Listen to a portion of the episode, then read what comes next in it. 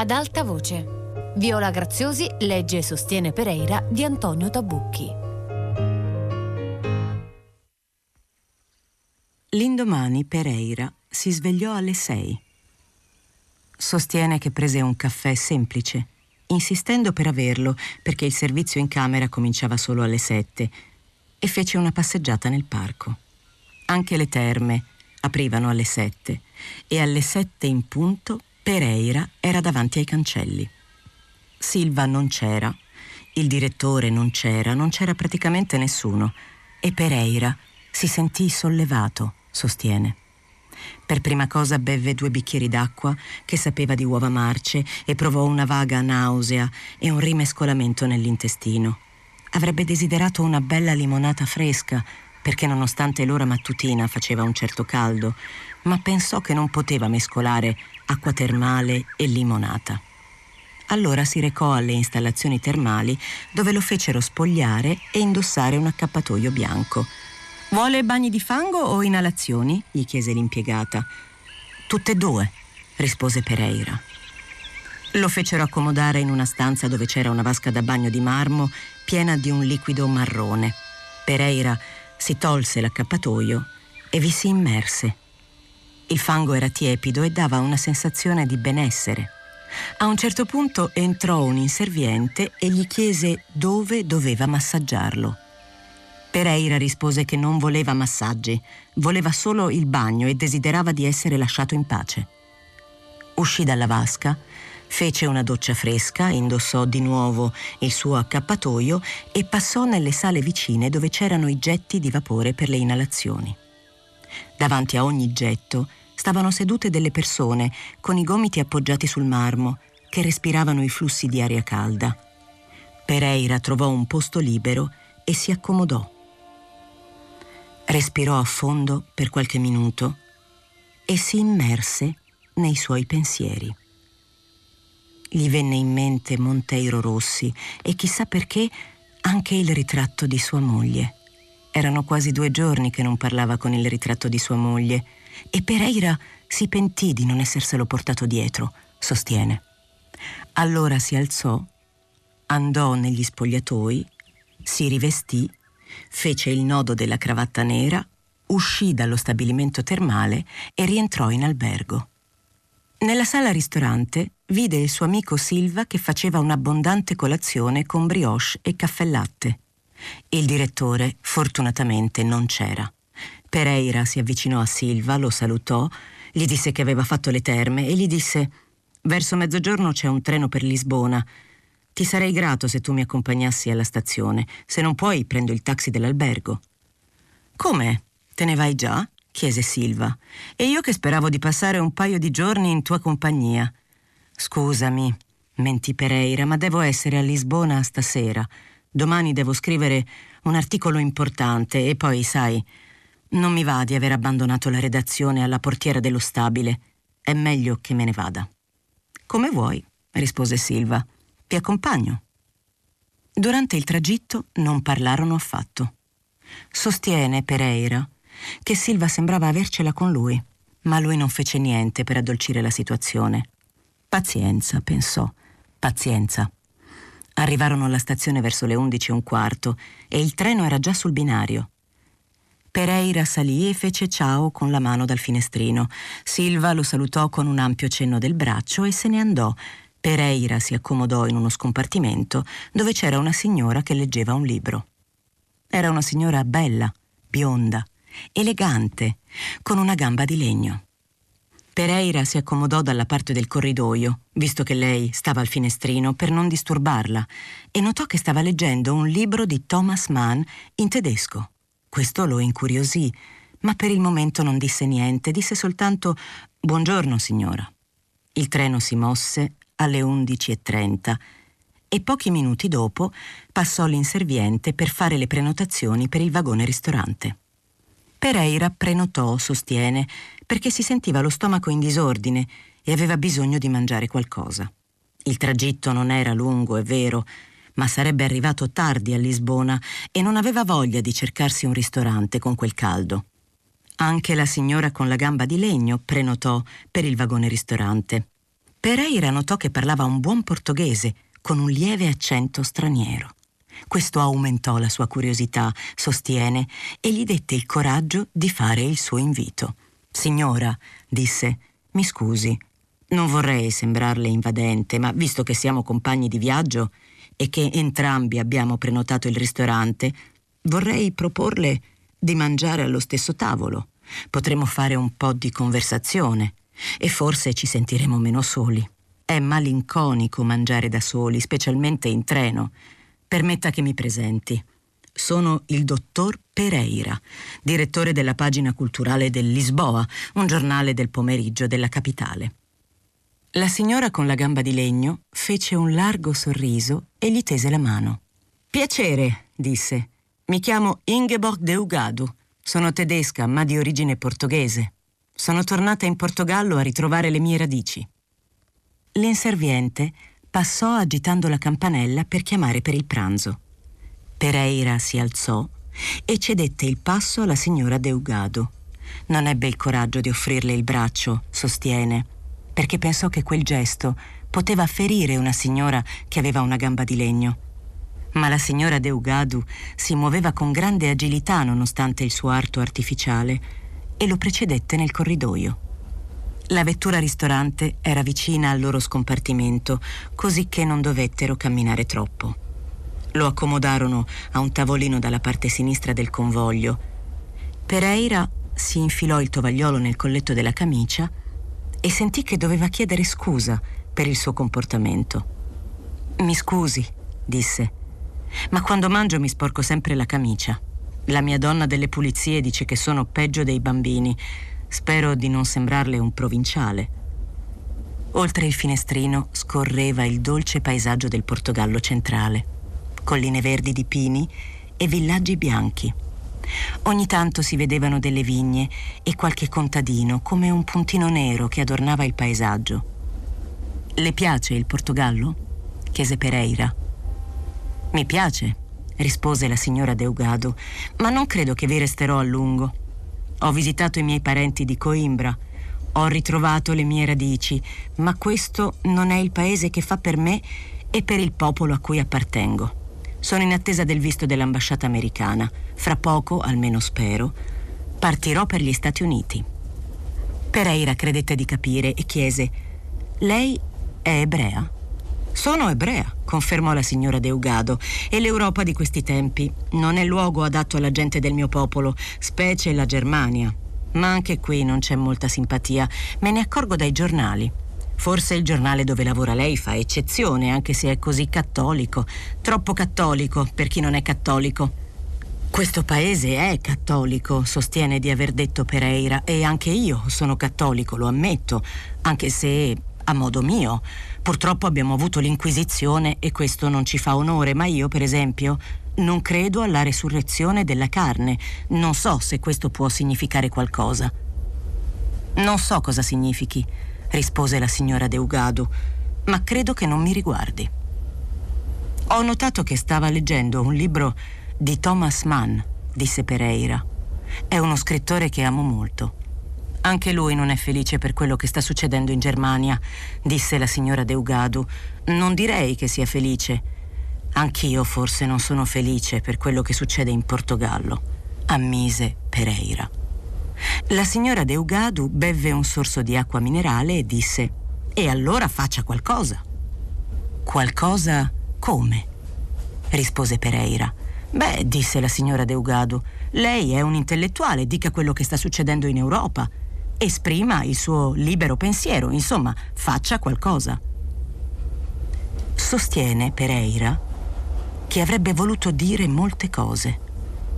Avrebbe voluto rispondere che sopra di lui c'era il suo direttore, il quale era un personaggio del regime e che poi c'era il regime con la sua polizia e la sua censura e che in Portogallo tutti erano imbavagliati, insomma che non si poteva esprimere liberamente la propria opinione e che lui passava la sua giornata in una misera stanzuccia di Rua Rodrigo da Fonseca in compagnia di un ventilatore asmatico e sorvegliato da una portiera che probabilmente era una confidente della polizia. Ma non disse niente di tutto questo, Pereira. Disse solo Farò del mio meglio, signora Deugadu, ma non è facile fare del proprio meglio in un paese come questo per una persona come me. Sa, io non sono Thomas Mann. Sono solo un oscuro direttore della pagina culturale di un modesto giornale del pomeriggio. Faccio qualche ricorrenza di scrittori illustri e traduco racconti dell'Ottocento francese. Di più non si può fare. Capisco, replicò la signora Deugadu, ma forse tutto si può fare, basta averne la volontà. Pereira guardò fuori dal finestrino e sospirò. Erano nei pressi di Villafranca. Si vedeva già il lungo serpente del Tago. Era bello quel piccolo Portogallo baciato dal mare e dal clima, ma era tutto così difficile, pensò Pereira. Signora Deugadu, disse, credo che fra poco arriveremo a Lisbona. Siamo a Villafranca. Questa è una città di lavoratori onesti, di operai. Anche noi in questo piccolo paese abbiamo la nostra opposizione. È un'opposizione silenziosa, forse perché non abbiamo Thomas Mann, ma è quello che possiamo fare. E ora forse è meglio se ci rechiamo al nostro scompartimento a preparare i bagagli. Sono stato felice di conoscerla e di passare questo tempo con lei. Mi permetta di offrirle il braccio, ma non lo interpreti come un gesto di aiuto, è solo un gesto di cavalleria, perché sa, in Portogallo siamo molto cavallereschi. Pereira si alzò e offrì il braccio alla signora Deugado. Lei lo accettò con un lieve sorriso e si alzò con una certa difficoltà dallo stretto tavolino. Pereira pagò il conto e lasciò qualche moneta di mancia uscì dal vagone ristorante dando il braccio alla signora Deugado e si sentiva fiero e turbato allo stesso tempo, ma non sapeva perché. Sostiene Pereira. Sostiene Pereira che il martedì seguente, quando arrivò in redazione, trovò la portiera che gli consegnò un espresso. Celeste glielo consegnò con aria ironica e gli disse Ho dato le sue istruzioni al postino ma lui non può ripassare più tardi perché deve fare tutto il quartiere, così l'espresso lo ha lasciato a me. Pereira lo prese, fece un cenno di ringraziamento con la testa e guardò se c'era il mittente. Per fortuna non c'era nessun mittente, dunque Celeste era rimasta a bocca asciutta. Ma riconobbe subito l'inchiostro azzurro di Monteiro Rossi e la sua calligrafia svolazzante. Entrò in redazione e accese il ventilatore. Poi aprì la lettera. Diceva: Egregio dottor Pereira, purtroppo sto attraversando un periodo infausto. Avrei bisogno di parlare con lei. È urgente, ma preferisco non passare dalla redazione. L'aspetto martedì sera alle 8.30 al caffè Orchida. Mi piacerebbe cenare con lei e raccontarle i miei problemi. Con speranza, suo Monteiro Rossi. Sostiene Pereira che voleva fare un piccolo articolo della rubrica ricorrenze dedicato a Rilke, che era morto nel 26 e dunque erano 12 anni dalla sua scomparsa. E poi si era messo a tradurre un racconto di Balzac. Aveva scelto Honorine, che era un racconto sul pentimento e che avrebbe pubblicato in tre o quattro puntate. Non sa perché Pereira, ma credeva che quel racconto sul pentimento sarebbe stato un messaggio nella bottiglia che qualcuno avrebbe raccolto, perché c'era da pentirsi di molte cose e un racconto sul pentimento ci voleva e questo era l'unico mezzo per comunicare un messaggio a qualcuno che volesse intenderlo. Così prese il suo Larousse, spense il ventilatore e si diresse verso casa. Quando arrivò in taxi davanti alla cattedrale faceva un caldo spaventoso Pereira si tolse la cravatta e se la mise in tasca. Salì faticosamente la rampa di strada che lo conduceva a casa sua, aprì il portone e si sedette su uno scalino. Aveva il fiatone. Cercò in tasca una pasticca per il cuore che gli aveva ordinato il cardiologo e la ingoiò a secco. Si asciugò il sudore, si riposò, si rinfrescò in quel portone buio e poi entrò in casa sua. La portiera non gli aveva preparato niente, Era partita per Stubal, a casa dei suoi parenti, e sarebbe ritornata solo a settembre come faceva tutti gli anni. Questo fatto, in fondo, lo sconfortò. Non gli piaceva essere solo, completamente solo, senza nessuno che si occupasse di lui. Passò davanti al ritratto di sua moglie e gli disse Ritorno tra dieci minuti. Andò in camera, si spogliò e si apprestò a fare il bagno. Il cardiologo gli aveva ordinato di non fare bagni troppo freddi, ma lui aveva bisogno di un bagno freddo. Lasciò che la vasca si riempisse di acqua fredda e vi si immerse. Mentre stava immerso nell'acqua, si accarezzò a lungo il ventre. Pereira, si disse, una volta la tua vita è stata diversa. Si asciugò e si infilò il pigiama. Andò fino all'ingresso si fermò davanti al ritratto di sua moglie e gli disse Stasera vedo Monteiro Rossi. Non so perché non lo licenzio o non lo mando a quel paese. Ha dei problemi e vuole scaricarli su di me. Questo l'ho capito. Tu cosa ne dici? Cosa devo fare? Il ritratto di sua moglie gli sorrise, con un sorriso lontano. Bene, disse Pereira. Ora vado a fare una siesta. Sentirò dopo cosa vuole quel giovanotto. E si andò a coricare. Quel pomeriggio, sostiene Pereira, fece un sogno, un sogno bellissimo della sua giovinezza, ma preferisce non rivelarlo perché i sogni non si devono rivelare, sostiene. Ammette solo che era felice, che si trovava d'inverno su una spiaggia del nord, oltre Coimbra, alla Grangia magari. Insieme con lui c'era una persona di cui non vuole svelare l'identità. Fatto è che si risvegliò di buon umore, si mise una camicia con le maniche corte, non prese la cravatta, prese invece una giacca leggera di cotone, ma non la indossò, se la mise sul braccio. La serata era calda, ma per fortuna c'era un po' di brezza. Sul momento pensò di arrivare a piedi fino al caffè Orchidia, ma poi gli sembrò una follia. Scese però fino al Terrero do Passo e la passeggiata gli fece bene. Lì prese un tram e arrivò fino all'Alessandra Herculano. Il caffè Orchidia era praticamente deserto. Monteiro Rossi non c'era, ma in realtà era lui che era in anticipo. Pereira si sistemò a un tavolino interno, vicino al ventilatore, e ordinò una limonata. Quando arrivò il cameriere gli chiese Che notizie ci sono, Manuel? Se non lo sa lei, dottor Pereira, che sta nel giornalismo, rispose il cameriere. Sono stato alle terme, rispose Pereira, e non ho letto i giornali, a parte che dai giornali non si sa mai niente. La cosa migliore è prendere le notizie a voce. Per questo chiedo a lei, Manuel. Cose turche, dottor Pereira, rispose il cameriere, cose turche, e se ne andò. In quel momento entrò Monteiro Rossi. Veniva avanti con quella sua aria imbarazzata, guardandosi intorno con circospezione. Pereira notò che indossava una bella camicia azzurra con il colletto bianco. Se l'è comprata con i miei soldi, pensò per un momento Pereira, ma non ebbe il tempo di riflettere su questo fatto perché Monteiro Rossi lo vide e si diresse verso di lui. Si strinsero la mano. Si accomodi, disse Pereira. Monteiro Rossi si accomodò al tavolo e non disse niente. Bene, disse Pereira. Cosa vuole mangiare? Qui servono solo omelette alle erbe aromatiche e insalata di pesce. Prenderei due omelette alle erbe aromatiche, disse Monteiro Rossi. Scusi se le sembro sfacciato, ma oggi ho saltato il pranzo.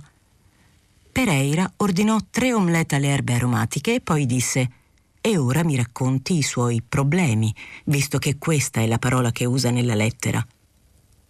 Monteiro Rossi si ravviò la ciocca di capelli sulla fronte e quel gesto a Pereira fece un effetto strano, sostiene. Beh, disse Monteiro Rossi abbassando la voce, sono nei guai, dottor Pereira, questa è la verità. Il cameriere arrivò con le omelette e Monteiro Rossi cambiò discorso. Disse: Però che caldo che fa. Mentre il cameriere li serviva, parlarono del clima e Pereira raccontò che era stato alle terme di Bussaco e lì sì che c'era veramente un bel clima, sulle colline, con tutto quel verde del parco. Poi il cameriere li lasciò in pace e Pereira chiese: Ebbene? Ebbene, Non so da dove cominciare, disse Monteiro Rossi. Sono nei guai. Questo è il fatto. Pereira tagliò una fetta della sua omelette e chiese: Dipende da Marta? Perché chiese questo, Pereira? Perché pensava davvero che Marta potesse arrecare dei problemi a quel giovanotto? Perché l'aveva trovata troppo spigliata e troppo petulante? Perché avrebbe voluto che tutto fosse diverso, che fossero in Francia o in Inghilterra dove le ragazze spigliate e petulanti potevano dire tutto quello che volevano? Questo Pereira non è in grado di dirlo, ma il fatto è che chiese dipende da Marta? In parte sì, rispose Monteiro Rossi a bassa voce, ma non posso fargliene una colpa. Lei ha le sue idee e sono idee molto solide. E allora? chiese Pereira. Allora è che è arrivato mio cugino, rispose Monteiro Rossi. Non mi sembra molto grave, rispose Pereira. Tutti abbiamo dei cugini. Sì, disse Monteiro Rossi quasi sussurrando. Ma mio cugino viene dalla Spagna. È in una brigata combatte dalla parte dei repubblicani. È in Portogallo per reclutare volontari portoghesi che vogliono far parte di una brigata internazionale. In casa mia non posso tenerlo. Lui ha un passaporto argentino e si vede a un miglio di distanza che è falso. Non so dove metterlo. Non so dove nasconderlo. Pereira cominciò a sentire un filo di sudore che gli colava lungo la schiena, ma si mantenne calmo. E allora chiese continuando a mangiare la sua omelette.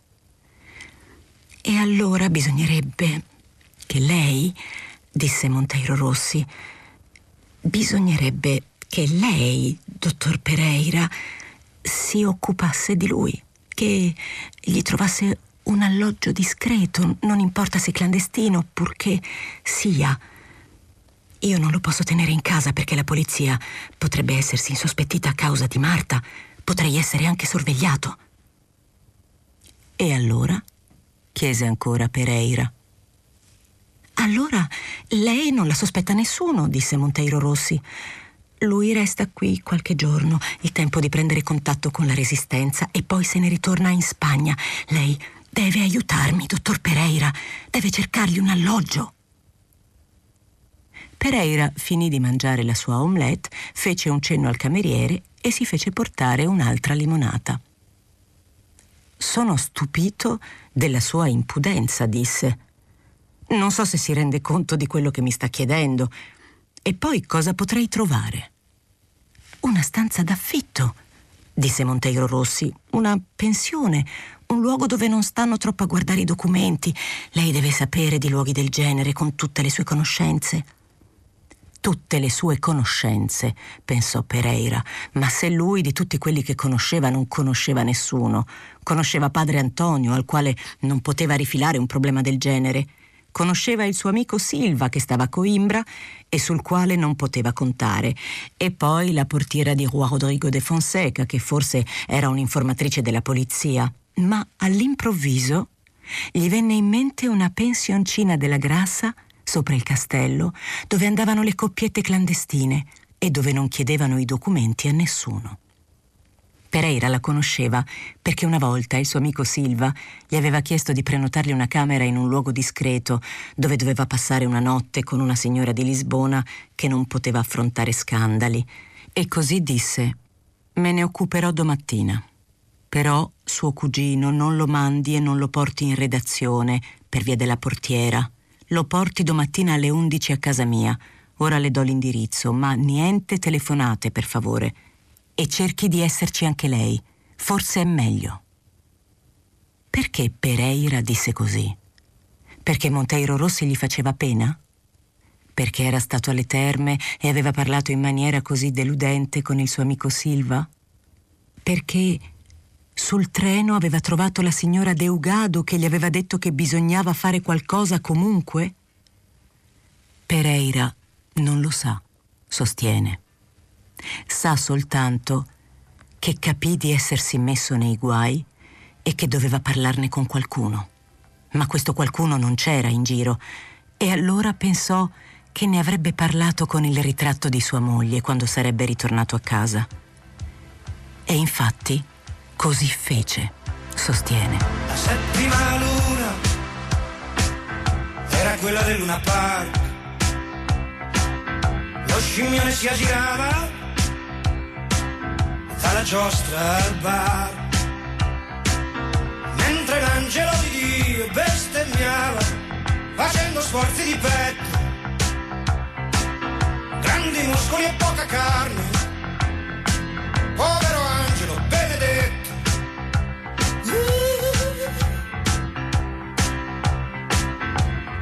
La sesta luna era il cuore di un disgraziato.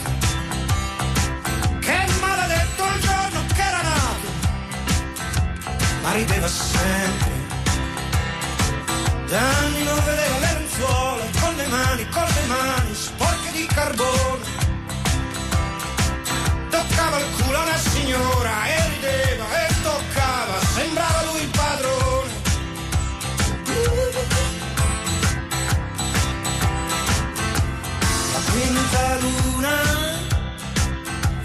paura a tutti.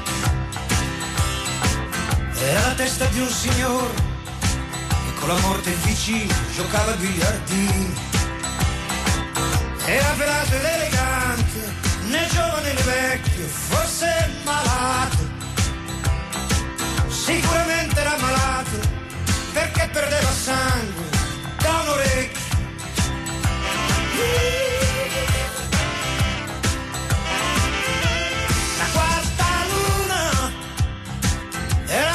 Prigionieri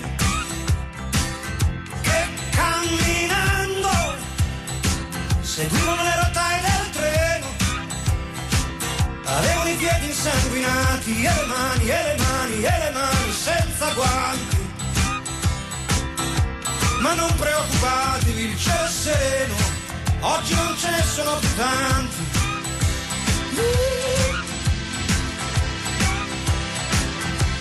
La terza luna E questa era la quinta puntata di Sostiene Pereira di Antonio Tabucchi, letta da Viola Graziosi per Ad Alta Voce, che è un programma a cura di Fabiana Carobolante con Lorenzo Pavolini, Chiara Valerio e Jacopo De Bertoldi e la regia di Riccardo Amorese. Come sapete potete scaricarlo in podcast da adaltavoce.rai.it che proprio in questi giorni è un archivio prezioso e vi offre tante tantissime letture effettuate in questi anni.